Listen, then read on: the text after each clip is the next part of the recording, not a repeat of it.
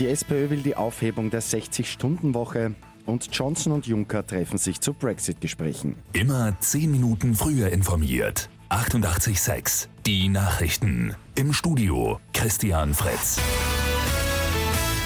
Für eine mögliche türkisrote Koalition muss das Arbeitszeitgesetz überarbeitet werden. Der 12-Stunden-Tag und die 60-Stunden-Woche müssen zurückgenommen werden, sagt SPÖ-Sozialsprecher Josef Muchic in der Sendung im Zentrum. Es brauche ein neues Arbeitszeitrecht, das unterschiedlich nach Branchen geregelt wird. Dies sei eine absolute Koalitionsbedingung.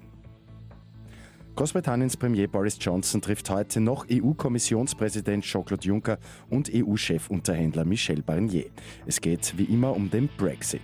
Johnson glaubt weiter an ein neues Abkommen, Juncker eher nicht. Er wirft Großbritannien vor, keine neuen Vorschläge gebracht zu haben.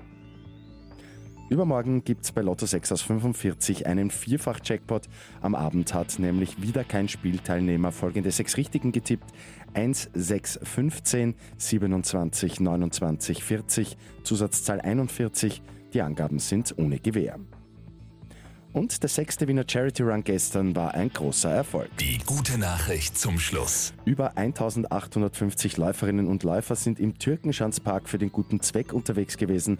Über 25.000 Euro an Spenden werden erwartet und zwar für das Kinderhospiz Sterntaler Hof.